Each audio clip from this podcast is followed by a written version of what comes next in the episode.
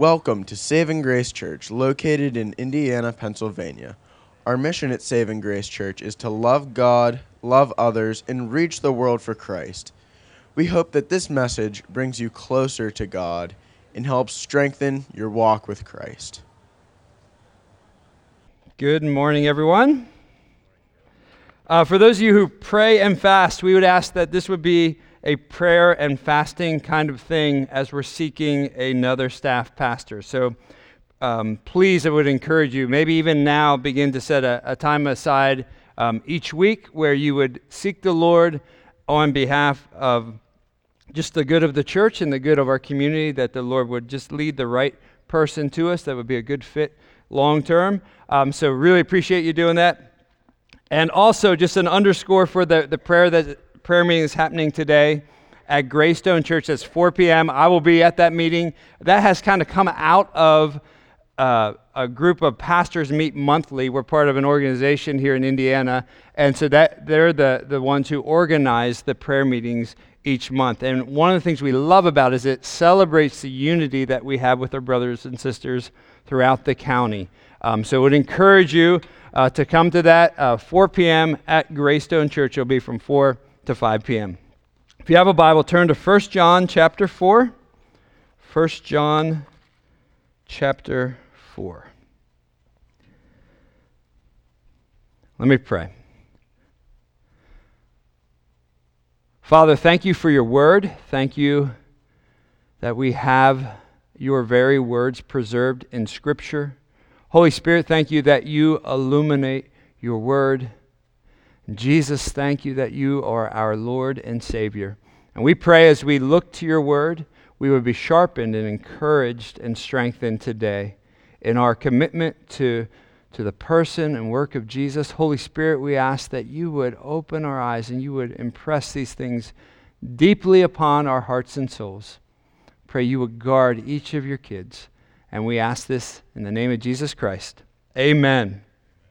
We are continuing our series in the letter of First John. We are pretty far into this series, so we are now on chapter four. And if you're a guest, you can catch up if you want to on our website. If you go to our YouTube channel, not our website, go to our YouTube channel, type in Saving Grace. You'll see the little black circle with white lettering.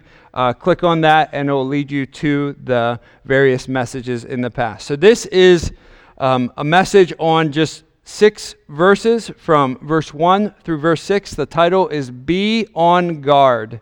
Be on Guard. To prepare us, to get our, our gears turning mentally, I want to ask some questions. How do we know, or how do you know truth from error? How do you know what is true versus what is false?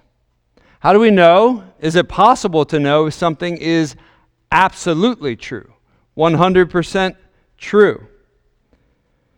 Maybe a, a more personal question. How do we know if we should seek to learn from someone who is claiming to teach truth? How do you know who to listen to and who not to listen to? In our internet age, there are, you could spend your lifetime listening to people that are teaching the truth or saying they're teaching the truth. How do you know which ones are actually true? Can a Christian, is it possible for a Christian to be deceived and led astray by false teachers? What about being influenced by false teachers? Is this something we should fear? Is this something we should be afraid of? How can we guard against the influence of false teachers and learn to benefit from sound teachers? Well, some variation of all those questions are going to be answered in our passages this morning. The Apostle John is trying to continue to prepare and protect the church that he pastored and cared for. And so we're going to walk through five points from these six verses, and we're going to be sharpened and, and learn there really are two primary ways to guard and protect ourselves spiritually. So first one is this. These are not the points, these are the, the pre-points. We guard against false teachers by learning their schemes and strategies. So if you're into sports, that would be defense. We, we learn to guard against false teachers by learning the schemes and strategies. We also guard against false teachers by knowing, believing, and trusting in the true Jesus. So this would be more on the offensive end. By knowing, believing, and trusting in the true Jesus. Effective teachers, this is point number one, effective false teachers distort the truth. So if you want to be an effective false teacher, that's a person who would distort the truth. Look at verse one. Beloved, do not believe every spirit, but test the spirits to see whether they are from God. For many false prophets have gone out into the world. So he's writing to Christians. He's, he's telling them, do not believe every spirit. Do not believe every teacher. And, and what he's saying is behind every teacher is either the Holy Spirit, the one true Spirit, or false spirits that the Bible will describe as demonic or satanic or evil. And they're, they're often underneath and behind what looks like a normal, regular human being. See, effective false teachers distort the truth.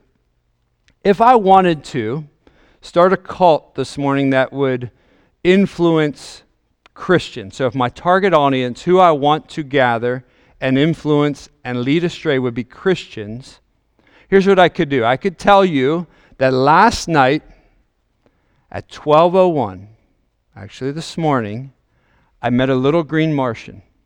He was this tall. And he told me to go to a mountaintop, and he told me to bring you all with me. And we're to wait, and when we get there, he's going to teach us some really important truths that are not in this book. So I could do that, and I could go to the mountaintop, and my guess is, including my family, it would be a very lonely mountaintop. I would be there by myself. Well, why is that? Because none of you would believe me that a little green Martian spoke to me. It's not an effective way to build a cult, to build a gathering based on false teaching. See, false teachers are much more careful and clever. I want to read a, uh, an account. This is from a community that was formed in the eighteen hundreds in the state of New York. Uh, this is what Wikipedia says about them. So this was a perfectionist religious community founded by a man named John Humphrey Noyes and his followers in eighteen forty-eight in Oneida, New York. This community believed that Jesus had already returned in seventy A D, making it possible for them to bring in the, the millennial kingdom themselves. They believed they were free from sin and they could be perfect in this world, not just in heaven to come. This belief was kind of an extreme of a belief that was very popular during that time called perfectionism. Now, maybe you think, well, that, that doesn't sound too bad. Let me just read a little bit more about them. This community, they practiced communalism, which meant they just shared everything. So that I'm sure they use Acts two to, to make their case that they shared um, all the things they possessed, homes, money, um, material possessions, they shared them. The problem is they also practiced something called complex marriage. And complex marriage, they took that sharing principle and they kind of applied it across the board. And so they would not have defined marriage like the Bible defines marriage, but they would have thought everybody could be married to everybody, and everybody's children belong to everybody. And so, under the guise of Christianity, they went way far off course. Well, when I was a college sophomore, I had a good friend in Ithaca College, New York, who happened to live by this community. And this community was now a, a museum. You can go there to this day. And so I went with his anthropology class to go visit and learn about this community. And while we were there, we went into the chapel. And it, it was this creepy thing because um, I was into, uh, as a new Christian, really into uh, Charles Spurgeon, who we heard a little bit about today. And and so in, in the eighteen hundreds in England, he was faithfully preaching the Bible. Well, in this community, in this cultish community I was in on this field trip, there was a pulpit and a Bible, which is a Bible like we have, laid out right in the middle. And so this man, John, and others would falsely twist and distort and teach the Bible in ways that fed their sinful passions and desires. And so it was effective to gather multiple communities throughout the country for some time that were based on false ideas about Jesus and false ideas about how we should live. And what the Apostle John wants us to know is we need to be on guard, because there will always be some form of distortion of the truth until Jesus comes back. And here's the thing, you don't have to be afraid of this, but you should be on guard. See, false teachers in, let's say, the Christian, broad Christian circle, they, they usually do one of two things. Sometimes they do both. They either distort the person and work of Jesus, meaning they say Jesus is not fully God, that Jesus is just a man, or Jesus came to earth but then became God for a little bit and then wasn't God for a little bit. And so they, they take the person of Jesus and they begin to twist it and distort it. Or they distort the work of Jesus, what actually happened when he died on the cross and he rose from the grave. Or they might deny the fact that he actually rose from the grave. So they'll distort something of the person and work of Jesus. So you want to be on guard. What do they believe about the person and work of Jesus? And how does that match up with this book? The other thing they often do, and I would say it certainly happened in this cult for sure, is they distort how one who claims to follow Christ should live. And oftentimes what they do is they appeal to some kind of sinful passion or desire. And they present it as this new and enlightened idea or experience. So you can be on guard. Are they distorting who Jesus is? Or are they distorting how a follower of Jesus should live? It's a good way to be on guard. This past summer, when my family and I were on vacation at the beach, we went to Ocean City, Maryland for a day. And I grew up going to Ocean City, Maryland every year. And one of the things I loved when I was little was going into the little carnival section on the boardwalk, where they, you know, it's for little kids. And there they have the carnival mirrors. They're kind of off in a corner right now, but I think it's the exact same mirrors that were there when I was a little kid. And I love them because if you've ever looked at a carnival mirror, it's you, but it's not you. So it's either a very plump version of you, or a very, very long-necked version of you, or a very short-legged version of you, which is kind of how I am already, or a very long-legged version of you. But it's you, just a very distorted image of you. And what makes them fun is because you can look in them and you see yourself or your family together, and it's a resemblance of you. Well, false teachers, what makes them effective is there's a resemblance of some sort of Christianity, but it's not the real thing. And so something is out of whack. Something is distorted. So you can be on guard. Now, this distortion that John is concerned about is nothing new. It has been happening since the beginning of the fall of Adam and Eve. So look at Genesis chapter three. This is Satan himself in the garden.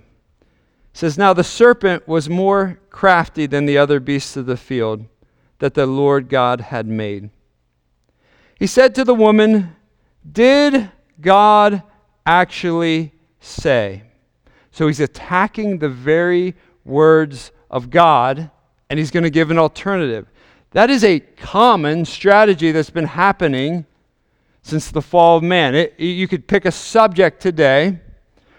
Well, Christians once taught this, but did, did God actually say that? Is that really in the Bible? Did God actually say, "You shall not eat of any tree in the garden"? And the woman said to the serpent, we, we may eat of the fruit of the trees of the garden, but God said, "You shall not eat of the fruit of the tree that's in the midst of the garden, neither shall you touch it, lest you die." So God set parameters around it. But the serpent said to the woman, no, no, no, no, no, that's not true. "You will not surely die, for God knows when you eat of it, your eyes will be open. You'll actually be like God." So that's why he didn't want you to do it. So he's twisting and he's distorting. "And you will be like God, knowing good from evil." And that alone was enough for Eve to change her mind about eating the fruit. So when the woman saw the tree was good for food, that it was a delight to the eyes, that the tree was to be desired to make one wise, she took the fruit and ate. She also gave some to her husband, Adam, who was with her, and he ate also. See, false teachers can be very kind, compassionate, articulate, uh, highly intelligent, very persuasive. That's what makes them effective. But we must put them to the test of God's word. We must hold them to the standard of God's word. We must be able to look past their, their cleverness and their ability to articulate. This is why John says in verse one, "Beloved, do not believe every spirit, but test the spirits." This word is a metallurgy term, which is to, to test the purity of the metals. That's literally what that, that word is taken from. So we're to use this as the test. So no matter how persuaded a group of people seems to be by the person who's speaking, the question is, is it true? Is it what the Bible teaches? Or is it something different? Is it some sort of distortion? See, John wants the church he's writing to, he wants us to be discerning between what is true and what is false. And you have, if you are a believer in Jesus, you have the Holy Spirit in you, and you have God's written word. So you can study, and you can read the word in context, and learn to discern what is true and what is false. And the best thing to do is learn to center around the person of Jesus. See, the Bible says Jesus is fully God. Many false teachers say Jesus is not fully God, or he's just a God, or he's just a very sincere man. Or some false teachers say Jesus wasn't a man at all, but the Bible says he was fully man. Or some say that he died on the cross to show the ultimate sacrifice, but the Bible says he died as the substitute for your sins, absorbing the wrath upon yourself. Some say he died and didn't rise from the grave, but the Bible says he rose and appeared to five hundred people or more. Some say he already returned, so we don't have to wait for his return. But the Bible clearly says he hasn't yet returned, and when he returns, we will know it. So you can learn and grow. See, the key is to know the real thing, to study and read the Bible. Our prayer, our hope as pastors, is that this church will be filled with men and women, teenagers, boys and girls, that know and understand God's word from reading it themselves.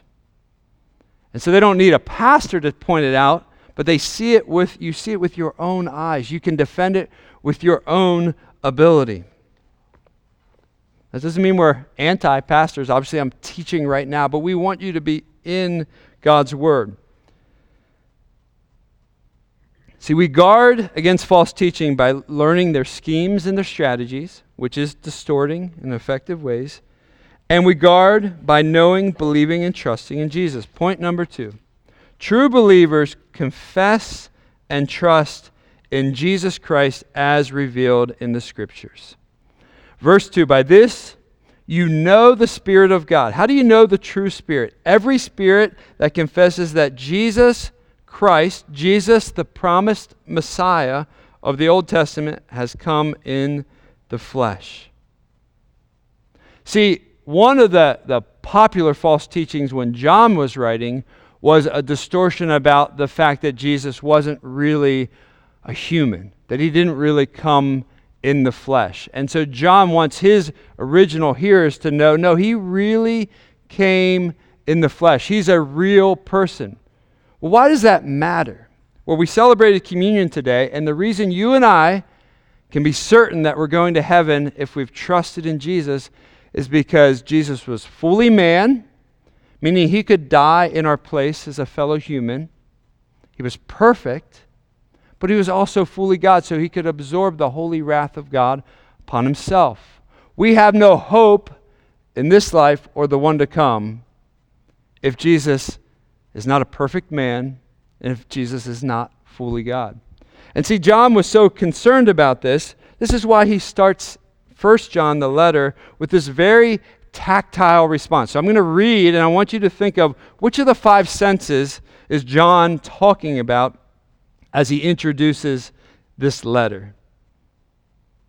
That which was from the beginning, which we have heard, which we have seen with our eyes, which we looked upon and have touched with our hands concerning the word of life. The life was made manifest. We've seen it, testify to it, and proclaim to you the eternal life, which was with the Father and was made manifest to us. That which we have seen and heard, we proclaim to you also, so that you too may have fellowship with us. And indeed, our fellowship is with the Father and with His Son. And we are writing these things so that our joy may be complete. See, John was one of the twelve apostles. He was the closest human being to Jesus as far as friendship goes. And he he he touched him. He saw him with his own eyes. He he ate many meals with him. He was a good, close friend. He knew he was a real human being. And now, decades later, as he's writing this letter, he wants everyone to know that the hope of the world, the hope of your salvation, came to earth in a real human body to rescue a real people who would look to him and trust in him. See, it is essential to trust and believe in the real, true Jesus as described in the Bible. It really is the difference between spending eternity with God in heaven or spending eternity in hell, experiencing the wrath and punishment of the Lord. That's why this, this may seem basic, but it's why it's so essential. This is the divider between the human race. This is the divider between what is true and what is false. This is the divider between true religion, which is in Christ, and false religion and philosophies. This is why Paul writes this in Romans ten. If you confess with your mouth that Jesus is Lord, meaning he is King and Lord, and one day return, and believe in your heart that God raised him from the dead, he conquered sin, he conquered death, he was the acceptable punishment for our sin, you will be saved. For with the heart one believes and is justified, declared righteous. With the mouth one confesses and is saved. For Scripture says, everyone who believes in him will not be put to shame. Everyone who believes in him, no matter what you've ever done, in thought, word, in action, if you put your faith in Jesus, you will never be put to shame. And the moment you die, you will be welcomed into God's presence. He says, for there is no distinction between Jew and Greek, for the same Lord is Lord of all, bestowing his riches on all who call on him. When you call on the true Jesus, all the riches, all the spiritual blessings and inheritance are yours in Jesus. For everyone who calls on the name of the Lord will be saved. So true believers confess and trust in Jesus Christ as revealed in the Bible. False teachers, this is point number three, believe in a denial of Jesus as the promised Messiah. It's a mark of false teaching. So point three, denial of Jesus or denying Jesus as the promised Messiah is a mark of false teachers. Verse three, and every spirit that does not confess Jesus is not from God. This is the spirit of the Antichrist, which you have heard was coming and now is coming in the world. So this, this spirit is, is, is what is behind those who are teaching things that are not true about Jesus. No matter if they come in a very articulate, kind, and gentle and persuasive form, or very loud and obnoxious form, or a very showy and gaudy form, underneath that, if they're teaching and distorting something about Jesus, John would say that that's the spirit of the Antichrist. Now, this distortion, it, it can come in many forms. Uh, I'm taking a systematic theology class right now, and one of the things we have to do is study all the different kind of false beliefs about Jesus. And in the big book that I'm studying and reading, th- this this kind of spirit of the Antichrist, these false teachers that have existed throughout church history, at times they come in very, very subtle, gentle, well, highly well-educated forms, very liberal in their thinking. And I'm not talking about politics, I'm talking about in their approach to the Bible and the person of Jesus. And they'll take one little part about Jesus and they'll slightly twist it and turn it. And it, it they do it in such a way that can be very influential, and often they will mess with the original um, translation of the Bible. And it, it's subtle, and, and And so we want to be on guard, but you don't need to know Greek or Hebrew to know what does a good English Bible say about the person and work of Jesus. Other times it may come in a, a really greedy form that, that maybe many of us can see through a lot faster, that if you want to if you want to be satisfied and you want to be blessed in Jesus, just give me your credit card number. Now, most of us don't fall for that. Some of us might fall for that, but oftentimes the worst of that goes more like this, and this is this is sad. It's more like, well, if your son or daughter, grown son or daughter, is addicted to heroin or other drugs, if you give this amount of money, that chain of addiction will be set, will be broken free. They will be set free tonight if you do it now. Well, that's wrong. That is sinful. That, that is greedy. That is twisted. Because we know the true Jesus says, anyone who calls on my name, I will set free. Anyone who looks to me for salvation, I will set free. I have the power to break the, the power of sin and enslavement to all sins, Jesus would say. So we don't need somebody manipulating that for a blessing to happen. No, we need to trust in the one true Jesus. Verse, or point number four, Christians have overcome distorted views of Jesus. If God's Spirit is in you, you've overcome this distorted, funny mirror version of Jesus. Christians have overcome distorted views of Jesus. John says, little children, that's just his endearing words for the church. You, believers in Jesus, are from God and have overcome them. For he who is in you is greater than he who is in the world. See, this is where you, you don't need to fear. If you're a believer in Jesus, God's Spirit is in you. You've been made alive. You've been born again. The true Spirit, the only true Spirit, lives in you. But then he says in verse five, they, the false teachers, are from the world. Therefore, they speak from the world, and the world listens to them. In First Peter, Peter says something really interesting. Or, I'm sorry, in Second Timothy four three, uh, Timothy, or Paul says this to Timothy. I'm going to skip ahead a little bit. He says, for the time is coming when people will not endure sound teaching, but have itching ears, they will accumulate themselves for themselves teachers to suit their own passions. Let me read that again. For the time is coming, say the time is here, when people will not endure sound teaching, but have itching ears, they will accumulate for themselves teachers to suit their own passions. So be on guard against teachers that that teach a certain way to a certain thing that appeals to a certain part of human nature that God says no to, says we should not give into, we should not indulge in. See, when God sets parameters on our behavior, it is for our good.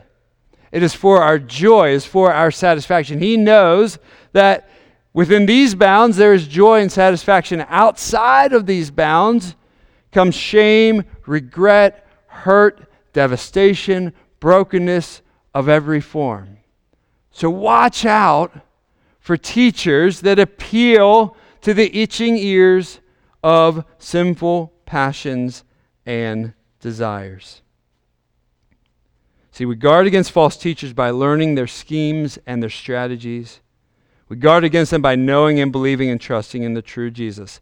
Final point, point number five. Genuine believers have the litmus test of God's word to measure the truth. Genuine believers, we have this. And my prayer, our prayer as pastors, is that you would just spend lots and lots of time in this book. You would read it and study it and ask questions and make notes and really get to know your Lord and Savior through studying, spending time in this book. Verse six, we are from God. Now he's talking, the we there is, he's saying the apostles, the ones who are penning Scripture. Whoever knows God listens to us. Whoever is not from God does not listen to us. So in our, our time and day and age, being two thousand years after Christ died, rose from the grave, and ascended, we the we now is God's word. We have God's written word through the inspired authors. And so we have this as our standard. And he says, by this we know the spirit of truth and the spirit of error. We have these sixty-six reliable, trustworthy books that are to be read in context, to be properly understood in the genre that they were written. And you have the Holy Spirit in you. So you can really understand and know God in a deep way and guard against any false or errant teaching. You've heard us say this many times, and we will continue to say this. This is what we want you to be like as followers of Jesus, as members of Saving Grace Church. This is in Acts seventeen. Verses ten through twelve. The brothers immediately sent Paul and Silas away by night to Berea. It's a city. And when they arrived, they went into the Jewish synagogue. Now these Jews, the ones of Berea, were more noble than those of Thessalonica. Kind of feel bad about the Thessalonica ones, but they were better. They were, they were more astute. They received the word with all eagerness. So these, these people from Berea, they received God's word with all eagerness. They were paying close attention, but you know what they did? L- look at what happened next. Examining the scriptures daily to see if these things were so. So they heard the word like you're hearing it right now, but then they looked for themselves. Is this what the scriptures actually say? You don't know how happy we are when you send us emails or ask us questions. Are you sure that's what the Bible says? Because when I'm reading it in context, I think it could mean this. We want a church full of you doing this, that you are in God's word. It said, now the Jews were more noble to those than, than in Thessalonica. They received the word with all eagerness, examining the scriptures daily to see if the things were so. Many of them therefore believed, and not a few Greek women of high standing as well as men. So we want to be on guard. We want to get to know the Lord more and more through His Word. And as we do, we know we will guard against false teachers by learning their schemes and their strategies. And the Bible has lots of schemes and strategies of false teachers and those who seek to confuse us about Jesus. And we will guard against them by knowing, believing, and trusting in the true Jesus. Let's stand and pray, and if the t- uh, the worship team could come on up. Father, thank you for your word. Thank you for the first word to the last word and every word in between. Holy Spirit, I pray for those watching or in the room who love you and know you, and yet reading this giant book that you have given us is just difficult and hard. I pray you would give them um, eyes and a heart to understand and a, and a desire to read and devour your word. And I pray that they would just grow in seeing you and knowing you more. And we pray that uh, you would guard and protect each of us from any distortion of the truth, whether it's in the person and work of Jesus or in how we should live for you. Lord, guard and protect us. Help us to be humble, joyful, and confident in you. Help us to be bold in telling others about the Lord and Savior who rescued us. And Lord, we will give you all the praise, and we ask this in the name of Jesus Christ. Amen.